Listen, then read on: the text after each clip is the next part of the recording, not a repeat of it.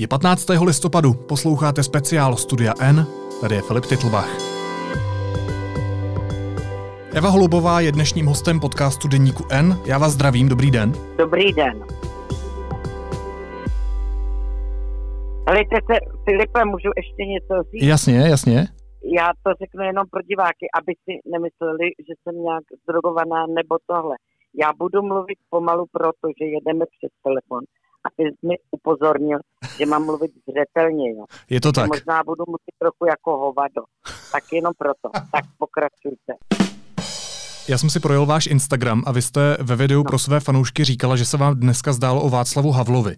Co se vám zdálo? Zdálo se mi, že jsme byli na takovém párníku. On, něco, on ten párník se měnil, byl větší, menší. A nevím, odkud jsme vyjeli, protože ten sen si pamatuju až asi od půlky, nebo možná začal od půlky. Jeli jsme na výlet e, po Labi do Hamburku. A jeli jsme ale najednou i kolem Manhattanu. Oslavovali jsme, ale ne, ne, nějakou, e, ne nějakou hostinou nebo, nebo piatikou, ale e, byla tam i Dáša Havlová a ta pořád organizovala, ať si vezmeme nějaký masky, ale jako na karneval. Mhm. Mě chtěla dát kočičku na hlavu, ale to by mě nebyla vidět hlava. Tak já jsem tu kočičku nechtěla. Já jsem chtěla radši slepici na hlavu. Ale ne jako, jako, jako, jako celou slepici. Víte, jako čepici, čepici slepici. Tak jsem v tom běhala, no a ten Vašek říkal, že to je krása a jak se máme radovat a takový. Souvisí to s nějakou reálnou představou, kterou jste s nimi zažila? Mm, je to možný. Je to možný, protože jsem s ním točila film Odcházení. Dejme značky hercům, kluci, prosím. K mojí roli se strašně těžko mluví konkrétně, protože moje role má diváka zneklidňovat, protože neví, co si vlastně myslí a zároveň možná ho má nějak jakoby konejšit a sklidňovat, že všechno se nedá vypočítat. To znamená, že, že ani otázka toho, co bude po smrti, tak není úplně uchopitelná. Proto já jsem tady pro tyhle lidi, který prostě mají takhle. Já jsem tam jakoby pro filozofy. Já říkám vždycky, že Havel není pro všechny, ale je pro každýho. A já tam teda jsem pro Bělohradskýho Sokola. Pro vás takhle, pánové. No. Často jsem uh, jezdila na Hrádeček, kde Andrej Krop pořádal zahradní slavnosti, Olga Havlová. Já jsem nikdy nebyla na těch jejich, uh, to jsem ještě neznala, jsem ještě byla malá a naše by mě k ním asi nepustili. Ale v těch eh, 70. letech znám spoustu fotek, kdy oni dělali vždycky ta zahradní slavnost se nesla v nějakým duchu. Hmm. To si prostě vymysleli a byli tam třeba jako antičtí uh, bohové a tak. Tak je možný, že jsem věděla, že Václav Havel, nebo že jsem věděla, tomu jsem věděla, teď to vím, že uh, měl smysl pro hraní si, tak je to možný, že to souvisí s tím. Hmm. Pojďme teď k vážnějším otázkám. Já si myslím, no, že to souvisí ještě s jednou věcí. s jakou? že já sama, já sama jsem velmi přišla na to, a nemám bohužel na to moc času, že je dobrý, když si lidi umí hrát. Je dobrý, když uspořádají maškarný. Je dobrý, když uspořádají nějakou hromadnou vesnickou soutěž. Je dobrý, když eh, si parta lidí prostě hraje. Hrát si. Hmm. Tak možná, možná to je to, protože potom toužím, mám nějaký projekty v hlavě, Eh, dělám to i s mými dětmi, s, eh, hlavně teda s Karolínou a s Matějem, to je její přítel, ale je to stejně jako můj, Vaše dítě? Moje dítě a můj přítel. Takže teda takhle jako mm, to přítel je teď tak době používaný. Kamarád. Já myslím, že to je chápeme. můj kamarád. Jo, jo, jo. Takže eh, s těma blbneme hodně, tak eh, je to možné, že to souvisí s tím letím hrát si v tom životě, nezapomenout si hrát. Evo, pojďme teď k vážnějším otázkám. Eh, Já jsem Dobře. četl průzkum společnosti NMS Market Research pro paměť národa, eh, kde se psalo, že zhruba třetina lidí nad 40 let souhlasí s tvrzením, že za socialismu bylo lépe. Rozumíte lidem, kteří na tu dobu vzpomínají pozitivně? Rozumím, protože uh, prostě myslím si, že osvobodit se je hrozná dřina, krásná, ale dřina. Osvobodit svoji mysl, eh, získat uh, důvěru v sebe, vědomí sebe. Tohle všechno je, kdybych to takhle nějak připodobnila, ovce jsou vychovávaný s čákem a psem. Když někdo přijde a najednou jim odendá ty zábrany, tu hranici a zmizí ovčák i, i, i pes, tak se taky nerozeběhnou po krajině a držej se u sebe. Protože je to strach, strach být svobodný. Chybí jim prostě ta odvaha. A vlastně za to totalit, za ty totality byla nesvoboda, ale bylo jasně daný, jak mám držet hubu a krok, aby se mi nevedlo špatně, nebo na, naopak ještě vedlo dobře. Tak si myslím, že to je v tomhle tom, že opravdu jim to může přijít bezpečnější.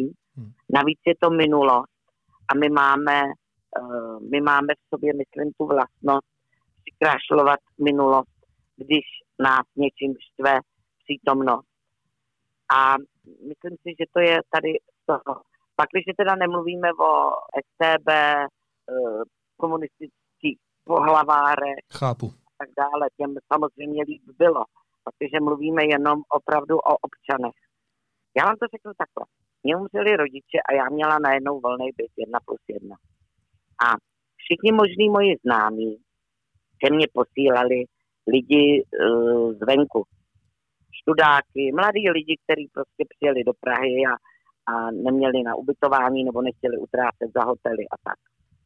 A já jsem na nich viděla takovou tu zvídalost a tam mě tenkrát nadchla, že všechno neznámí pro ně bylo dobrodružství. Hmm. Oni to chtěli poznat. Oni se ptali, jak to asi chtějí udělat Kardašový řečici, když si přečetli slogan Kardašova řečice zajistí světu mír. Oni prostě chtěli vědět, jak, jak, to je, jak to je s lidovými milicema. Oni prostě chtěli tyhle ty a vydávali se sami do toho prostoru opravdu to pro ně bylo dobrodružství. Pro nás to často bývá něco, co neznámá, pro nás je nebezpečí, možnost nebezpečí. A nejde o to jenom, že o život, ale myslím si, že i o to, jak obstojím. Já neumím dost dobře, nejsem vybavená jazykově. E, Každý pobyt na letišti, mimo teda Ruzině Václava Havla, hmm pro mě bylo trauma, protože jsem se eh, neuměla normálně zeptat, orientovat. Vždycky jsem se tak chytala někoho, kdo jsem si říkala, že možná jde tím směrem, co já, když jsem měla přestoupit v New Yorku do Washingtonu. Jo, a to všechno může, to, to všechno může uh, v nás budit, uh, budit jakoby pocit méně cenosti. Hmm. A tady pomáhá smysl pro humor, když si ze sebe umíte udělat legraci a pomáhá i to, že vlastně ta touha to poznat, ta touha uh, se vylepšit a dostat se do nadhledu a dívat se na, na to všechno z vrchu, nebejt uvnitř a ne, nenasávat to do sebe. To si myslím. Ale myslím si, že ty lidi si lžou, že uh, já, já teda neznám nikoho takového, uh, komu bych to uvěřila, protože vlastně se s těmi složkami, že ty mezi přáteli nemám. Spíš třeba mi je někdy líto těch šedesátníků, pětašedesátníků. Další věc je, jak se k těmhle těm lidem chová dnešní doba.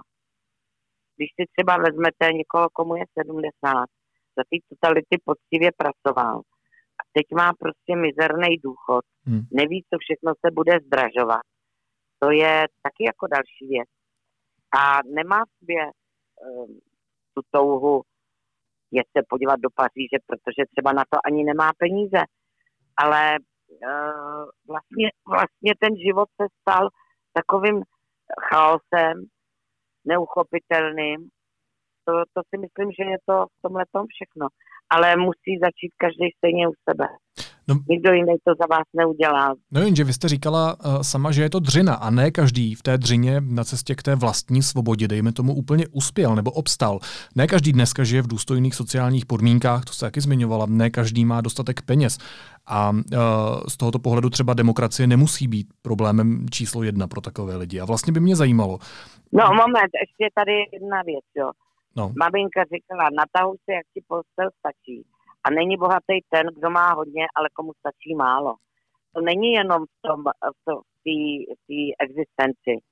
To je strach jakoby o tu existenci, ale to může mít i Trump.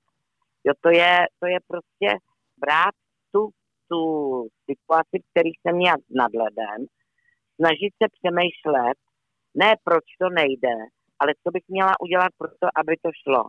My jezdíme na Sicílii, máme tam baráček a ty lidi tam nejsou bohatší než lidi tady. To je chudý městečko. Ani turistický není. Ani turistický není, čistě místňácký. Bejvali tam doly na síru, ty potom zavřeli, takže v rámci EHS muži odjeli uh, uhlí do Belgie. A tam, když vidíte ty rodiny, a určitě, určitě nemají víc než rodiny tady u nás, ale oni prostě, dobře, dobře, tak uh, ne každý má zahrádku. Ale oni mají, oni mají zahrádku, na který je to hrozná, hrozně těžký něco vypěstovat. A tak jako prostě lidi bych taky, ale to, co všechno oni dovedou udělat z Lilku, je neuvěřitelný jako vlastně... Pardon, já vás přeruším, já tomu rozumím, ale pořád no, vlastně teď, když se budeme točit kolem toho českého prostředí, tak máme tady výzkum, který prostě tvrdí, že třetina lidí nad 40 let souhlasí s tím tvrzením, že za socialismu bylo lépe. Už jsme si popsali, že ta dřina k té cestě, k té vlastní svobodě třeba nemusí být úplně jednoduchá a vy jste řekla, že je potřeba nemít strach, eh, brát to všechno s nadhledem. Ale zajímalo by mě, jestli je ta nechci nálepkovat, ale nějak to nazvat musím. Ta pražská část společnosti vlastně dostatečně vnímavá vůči lidem, kteří to třeba vidí jinak. Jestli projevuje dostatek pochopení. Hele, já nevím, jestli pražská část společnosti je na tom líp. Dneska Praha je tak strašně drahá a nejde teď o tyhle lidi, který jmenujete, ale já bych se úplně, eh, musím se přiznat, úplně bych se bála mladá. Jako lidi, ne, mladí lidi nedosáhnou na hypotéku, nájmy jsou strašně drahý, Praze se nežije blaze. To jako jenom se tak prostě zdá. Já bych to takhle zase nerozdělovala. Když si vemete, zase já jezdím docela hrát ven mimo Prahu a jezdíme tam i na besedy s Bohušem Kleplem, anebo tam mám spoustu přátel a vidím, jako, jak, jako, jak mají svoje zahrádky, je tam mnohem zase levnější, není tam ta práce, není tam práce, kterou by zase ten člověk chtěl dělat. Ono, já, ono se to strašně těžko říká a museli bychom asi ty lidi tady mít u sebe hmm. spolu, aby, aby to vysvětlili. Tohle všechno je, jsou jenom moje hypotézy, já to vůbec nepředkládám, jakože to tak je, jenom si říkám, že by to tak mohlo být. Rozumím. Jenom když se vrátíme ještě před ten 17. listopad. Um, ano. Někteří lidé se přece jenom měli dobře, pakliže veřejně souhlasili s režimem. Jak se třeba vydíváte na to vyrovnávání se uh, s minulostí v té umělecké sféře? Jak to máte v sobě vyřešené vůči lidem, vašim, dejme tomu, kolegům, kteří si uh, zadali s režimem? Protože ona se ta debata hodně otevřela po smrti Karla Gota a vlastně Chramostové. A ne každý byl schopen z různých důvodů říct tomu režimu ne. Ale to já řeknu třetí jméno a to je Marta Kubišová. A Marta Kubišová, když jednou prostě za námi jako za umělci chodilo ARD, Senát stát, německá, německá televizní společnost Senát stát, proč si myslíme, že udělali tu revoluci herci a tak dále, my jsme odpovídali. A oni říkali, že teď jdou za paní Kubišovou a já ji miluju. Od té doby, co jsem ji poznala jako asi sedmiletá nebo šestiletá holka, že bych šla s nima. Olga Havlová mě s ní se chtěla seznámit a já jsem si říkala, ne, já nejsem dost dobrá. A tady jsem si říkala, tak já jdu. Byla jsem tak zblblá, že jsem jí podávala ruku a říkala jsem jí, paní Holubová, já se jmenuji Kubišová, já bych se s váma chtěla seznámit. Úplně prostě. No a teď jsem byla u toho, když ona odpovídala. Teď se jí ptali, kde vzala tu statečnost a ta Martička říká, a to pak já jsem věděla, že to bude na 20 let. Bůh co bych dělala. Jako já jsem jednala v tu chvíli. Uh, já, já vůbec tomhle nemám potřebu někoho odsuzovat, někoho výrazně vyzdvihovat veřejně. Já mám svoje ideály, svoje vzory a těmi se řídím nebo k ní vzhlížím. Ale e, to jsem byla já, abych někoho pranířovala.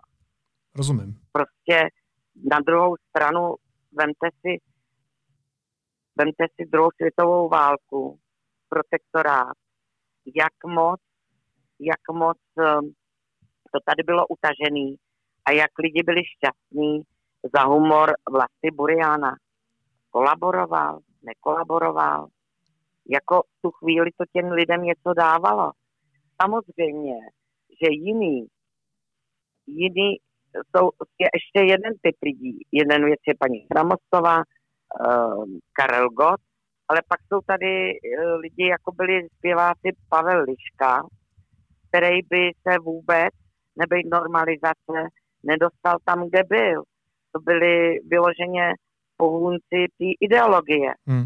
Ale když, když uh, někdo byl herec a chtěl hrát, chtěl hrát a ta podmínka byla, že musí držet hubu, no tak uh, těžko a tak strašně to povolání miloval, tak těžko mu to jako já budu vyčítat, když já jsem v té době vlastně před tímto dilematem nestála. Já beru ty věci jako um, to, co dobrýho zešlo. Třeba 70. 80. letech byla éra Evalda Šorma, který nikde jinde nesměl dělat, ale mohl dělat díky doktoru Vodičkovi, který byl ve straně a on mu nechal dělat divadle na zábradlí. Já jsem z toho byla úplně vyřízená, těch jeho, těch jeho her, jak dělal Hamlet, tam udělal bratrik Amazovi. Jo, mě to strašně prostě pomáhalo. To je hrozně složitý a je to, je to nejenom kus od kusu, teď myslím jako člověka, ale i při, od případu, kdy se pronevěřil kvůli, kvůli prachům, kdy se pronevěřil, teď je zase ještě otázka, na co ty prachy potřeboval. Hmm. Kdy se pronevěřil kvůli tomu, že neměl talent, tak se stal z něj prostě uh, komunista a najednou, najednou to byl kádrová, kádrová rezerva tohle je prostě fakt. No jo, ale když je to tak jako- individuální, měla by se ta debata znovu otevírat v dnešní době? No, tak jestli někdo ji potřebuje otevírat, tak ať ji otevírá. To já nevím, já, já ty debaty ani nečtu. Hmm. Co by si podle vás měla moje generace? Mě je 26, narodil jsem se čtyři roky po revoluci. Jo, to jak moje děti. Z téhle doby odníst, zapamatovat. Z té doby nesvobody, co byste si vy měli vzít jako příklad? No, to tež co, co vlastně i z té druhé světové války a, a ze všech, že jste, jak jste to nezažili, ale vy máte teda ještě pamětníky. No, já si myslím, že demokratický právní stát je zatím ten nejlepší způsob možnosti existence společnosti, tak aby eh, jedna skupina lidí netupila druhou skupinu lidí. Hmm právní demokratický stát. Dávám důraz na to právní, protože je třeba dodržovat zákony, uznávat zákony, ústavu, řídit se tím. A e, neměl by si člověk nikdy nechat v sobě narůst strach z toho, že když já něco řeknu veřejně, což je ale v regulích toho práva, nemůžu nabádat fašismu nebo ke xenofobii. Ale co je v regulích toho práva, když řeknu veřejně, tenhle ten politik že, že se, že se, že se mi bude dařit špatně. V tu chvíli, i kdyby ta moc nebyla tak silná, tak je silná, protože je ve mně zakořeněná. Strach té moci. To je jedna věc. Druhá věc, uh, já jsem pocitovala v té totalitě, protože já, mě bylo devět, když přišli Rusáci. Takže vlastně většinu života jsem, dětství jsem tak jakoby prožila, prožila část dětství v oparu 60. let a pak začala ta normalizace. A ta normalizace pro mě, uh, jak bych to řekla, jako by brala lidem duši, jako by brala lidem touhu jít za svým snem, jako by brala lidem odvahu chtít něco dokázat. Protože e, naopak místo toho v nás vzbuzovala malověrnost. To stejně nemá cenu. Hmm. A je malověrnost a strach. To jsou věci, které jsou vlastně asi největší nebezpečí lidské pospolitosti a nejsilnější zbraně, když to řeknu, té temné síly. A to, že, to, že výborně všem vám doporučuji, vaší generaci. Tam je to úplně nejvíc. Moc bezmocný. Je to velmi tenká esej Václava Havla, kterou napsal v roce 1978 na Hrádečku. A on tam, to je, my jsme žili ve strašném paradoxu a přitom jsme měli strach ho porušit. On tam popisuje, když to tak budu parafrázovat, mm-hmm. že prostě zelinář do své výlohy mezi cibuli, celer a zelí, protože tehdy nic nebylo, dá nápis proletáři všem zemí spojte se. Jemu je úplně jedno, jestli se proletáři všech zemí spojí a dokonce si ani nad tím, pod tím nedovede nic moc představit. Ale dává to tam, jako aby dal najevo, ano, jsem poslušný, jsem loajální. Kolem chodí občani, třeba holič, a není mu divný, co se Pepik zbláznil a dal tam tohleto heslo. Protože on ve své oficíně to má taky. Hmm. A je to vlastně, že vás dostanou, je to, proto ten Havel měl tak rád toho kapku, vás dostanou do takových jakoby paradoxů a vy stejně máte strach třeba, nebo řeknu jinak. V rudém právu se objevilo, že pracovnice Národního podniku Fruta řekli Reganovu zbrojení své kategorické ne. Byla tam fotografie asi 30 bab z fruty, takových těch zástěrách a s těma igelitama na hlavách, jako s těma čepicema, drželi v ruce angreštový kompoty a, a švestkový, poněvadž jiný nebyly. A napsali otevřený dopis tomu Reganovi. Když, to přijde, když vám to přijde ta představa, že teda přijde ten Regan do té oválné pracovny, zeptá se té sekretářky, je něco nového a on říká, ne, akorát napsali holky hol. Tak eh, je to vlastně přece jakoby bizarního. Samozřejmě, že holky z fruty eh, měly právo to tady vyjevit svůj názor. Ale ta směšnost, jak jsme, jak jsme uh, zveličovali tady tu, ten moc názoru té dělnické třídy, a zároveň jsme ji drtili. Hmm. Vlastně to byl takový uh, smutně dada svět, nebo nebylo reálný se z něj vymanit. No a jsou tyhle to... strachy a to žití v tom paradoxu, to, co popisujete, uh, pro vás z té doby uh, to, co zhmotňuje slovo nesvoboda? Jsou to ty nejsilnější pocity? Nevím, jestli nejsilnější. Já už teď tak strašně na tom popracuju, abych byla svobodná, tak nevím, jestli nejsilnější, hmm. ale patří mezi k nejsilnější. Určitě. Určitě, určitě, bez zesporu. Taky ještě si vemte jednu věc, že prostě ty lidi v té době byli mladí a teď mluvím o zdraví a o fyzické síle a i o jakýsi psychické lehkosti. A teď jakoby stárnou v době, který nerozumějí. Ale ono to nejde mávnout kouzelným proutkem.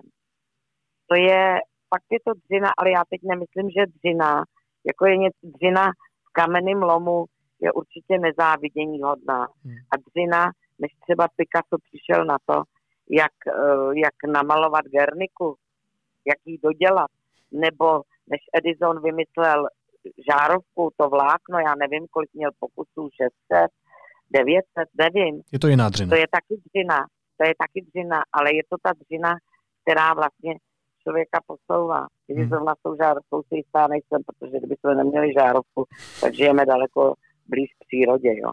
Ale určitě to, jakoby ta žárovka má taky svoje klady, no.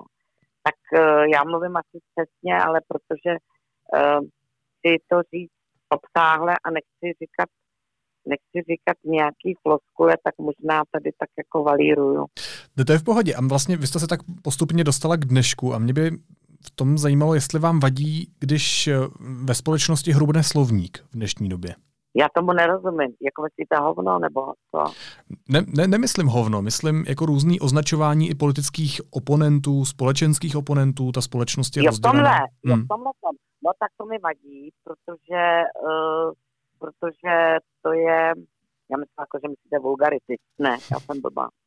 Ne, ne, to mi vadí, protože to vždycky ukazuje, podívejte se, já vám dám za příklad jedno politika, který ho sleduju tím rokem.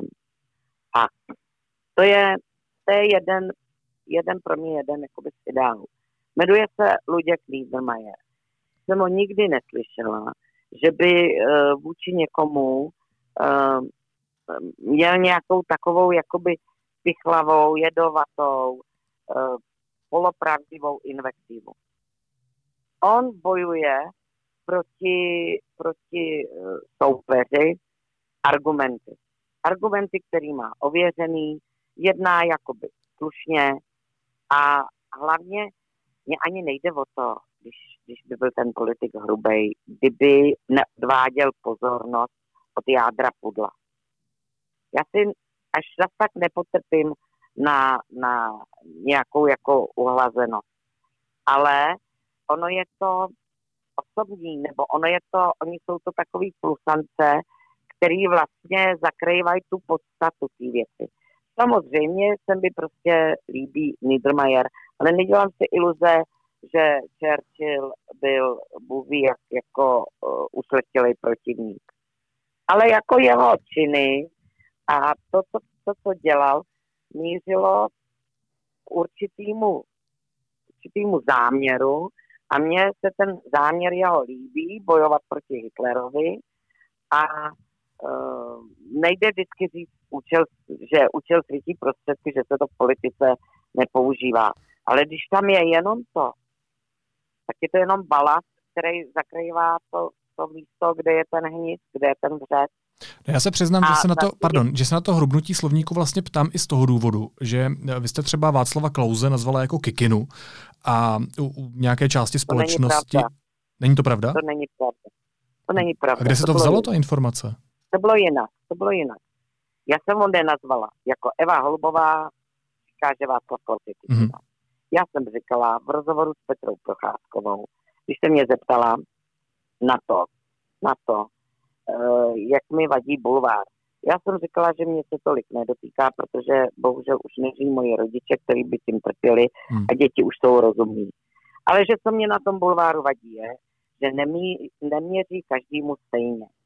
Vše prostě Oldřich Kaiser, který uh, se tou dobou 6 let abstinoval, tak najednou vyšla jeho fotografie, stará 6 let, nějakého ostravského bordelu, začali psát, že Kaiser v tom zase lítá.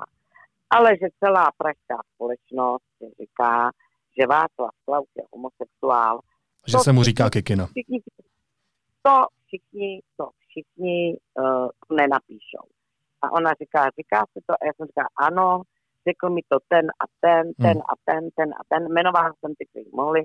A dokonce prostě ten jeden mi říká, protože já jsem chodila tancovat do té klubu s jednou svojí kamarádkou, protože tam bylo otevřeno do rána a měli jsme tam paní kamarády a ten jeden, eh, ten jeden z nich mi říká, když to musíš pamatovat, říkala jsem mu Kikina. Tohle jsem odvyprávila a řekla jsem, že mě nevadí jeho sexuální orientace. Tom si myslím, že je každý svobodný. Ale že mě vadí jeho orientace směrem na východ. Hmm.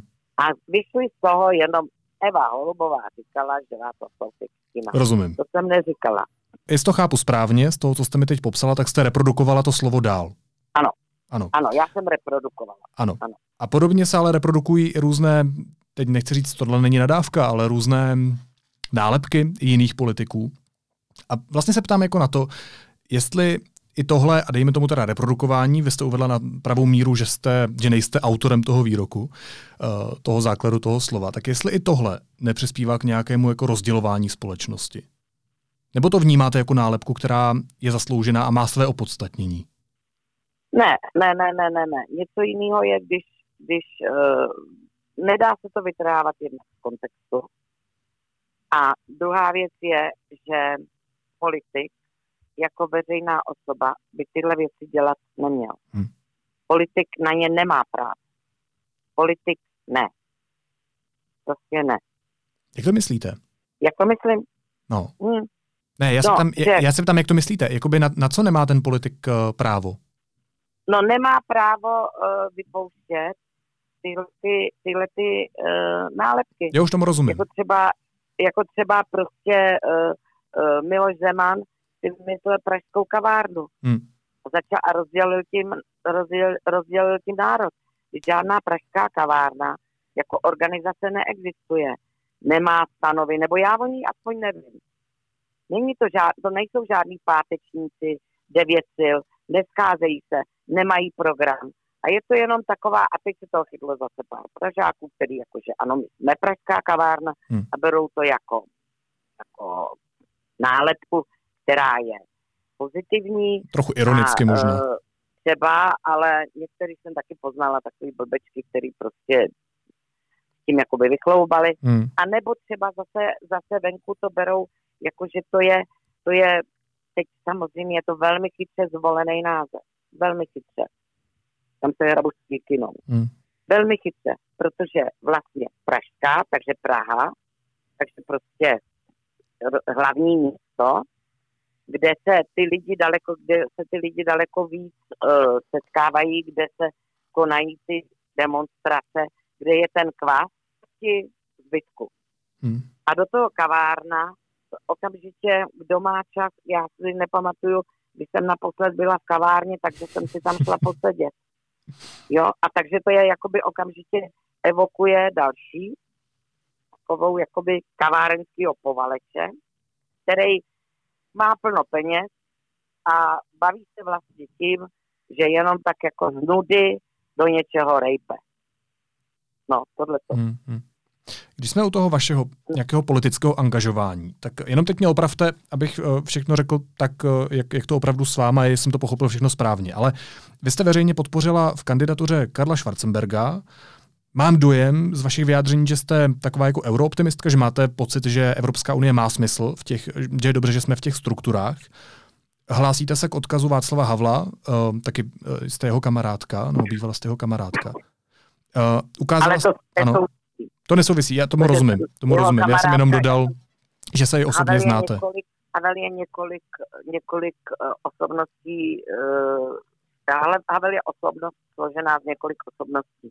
No takže ve zkratce, ukázala jste se jako politicky aktivní umělkyně, ale mně přijde, že v těch posledních letech jste se z toho trochu stáhla. Je to jenom můj pocit, nebo to tak opravdu je? No, nevím, jak já na demonstrace chodím, píšu a říkám, co si myslím. Mm-hmm. Uh, já mm, jsem členkou liberálně ekologické strany a jsem členkou, můžeme se potkat mě na Václaváku 17. listopadu ve stánku Těši Tibet podporují. E, myslím si, že jsem, jsem um, angažovaná uh, tak, jak mi síly stačí. Hmm. Takže to je jenom můj pocit, ne, jako nezměnilo se nic. Ne, nic se nezměnilo. Já jsem to už řekla, já jsem se ze sametové revoluce vyškrábala jako občanka, já si to nedám vzít. Rozumím. Prostě to je, to je moje právo a já už to dneska cítím jako svoji povinnost. Ale uh, všechno je to ještě širší, děje se tolik bezpráví a kam až to půjde a do toho ničíme matku zemi. A můj syn, který vystudoval uh, v Londýně a v Edinburgu, mezinárodní právo, tak spolu vedeme dost často debaty a jedna z jeho zkoušek, kterou si vybral, bylo klima. Jako v podstatě taková herečka z malého uh, státu v podstatě neví, kam si skočit, který téma uchopit, aby ho vůbec pochopila. Hmm. Proč se to tak děje? Já to vůbec nechápu, proč Turci uh, vraždějí Kurdy.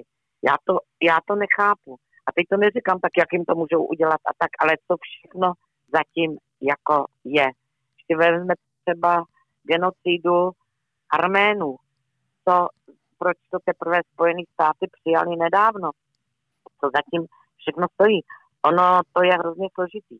Jediný, co možná, a tím teda ale popsu celý tenhle rozhovor, který s váma vedu, uh, ale možná, že si dávám pozor, abych o těch věcí víc věděla a než stačím všechny ty informace o tom sebrat, tak uh, je ta kauza pryč nebo zadupaná do země. Hmm, hmm. Já třeba, když vezmeme Babiše, já to nestačím vůbec sledovat, jakoby uh, do hloubky. Pro mě je první věc, kterou s ním já jako što se svým zaměstnancem ve funkci premiéra vlády této země nemůžu souhlasit, že si myslím, že pro funkčnost demokracie není dobré, aby vrcholový politik byl zároveň uh, velkopodnikatel a zároveň mediální magnát. To je pro mě střed zájmu. Kdyby nedovedl ten podnikatel využít to, že je tím politikem a ten politik, že je tím magnátem, tak je blbý a nemá tam co dělat. A jestli toho využívá, tak je to ohrožení demokracie. Tohle to samotný mě prostě stačí a myslím si, že by, eh, že by tomu tak být nemělo. Je docela zajímavé, co říkáte, protože vy jste herečka rozhodně populární napříč celým politickým spektrem.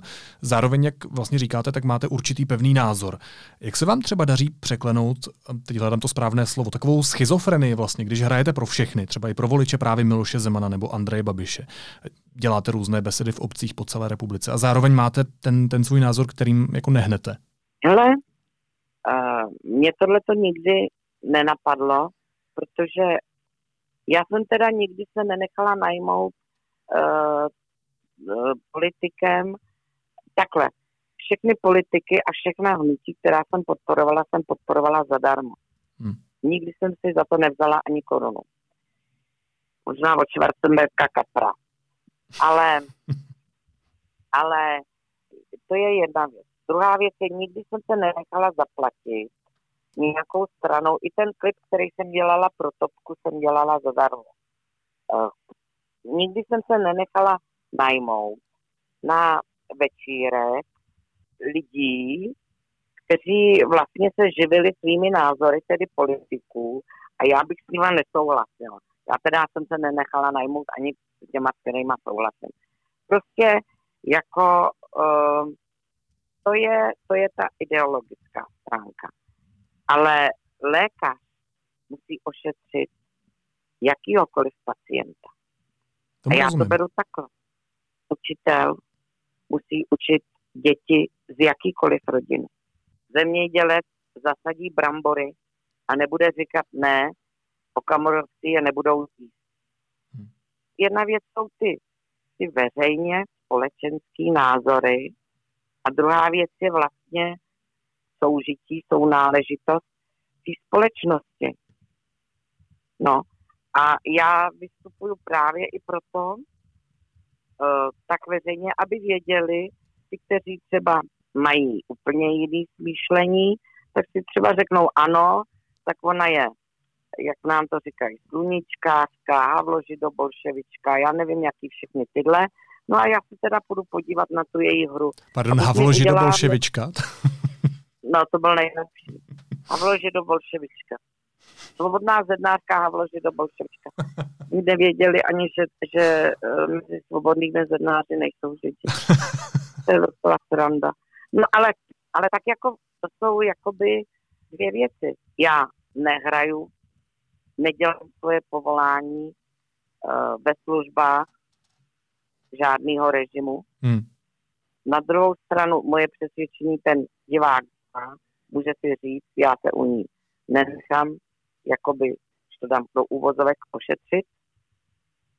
A někdo si řekne, ale je blbá, je to prostě pomatená pražanda, ale líbánky na Jadranu jsou sranda, tak tam jdem. Můžu se ještě na závěr vrátit k tomu snu o, o Václavu Havlovi. Jo. Udělejte pro mě něco, zkuste zavřít oči, zkuste se zasnít. Mě, no. by, mě by zajímalo, po čem se vám stýská. proč toho musím mít zavřený oči? Že byste se víc jako soustředila, koncentrovala. Ne, to ne, to mě tam... Také nechte otevřený. Skákat úplně jiný věci. A tady takhle koukám na svýho psa, co mi spí u nohou. A po čem se mi stýská Václavem Havlem. Ach jo.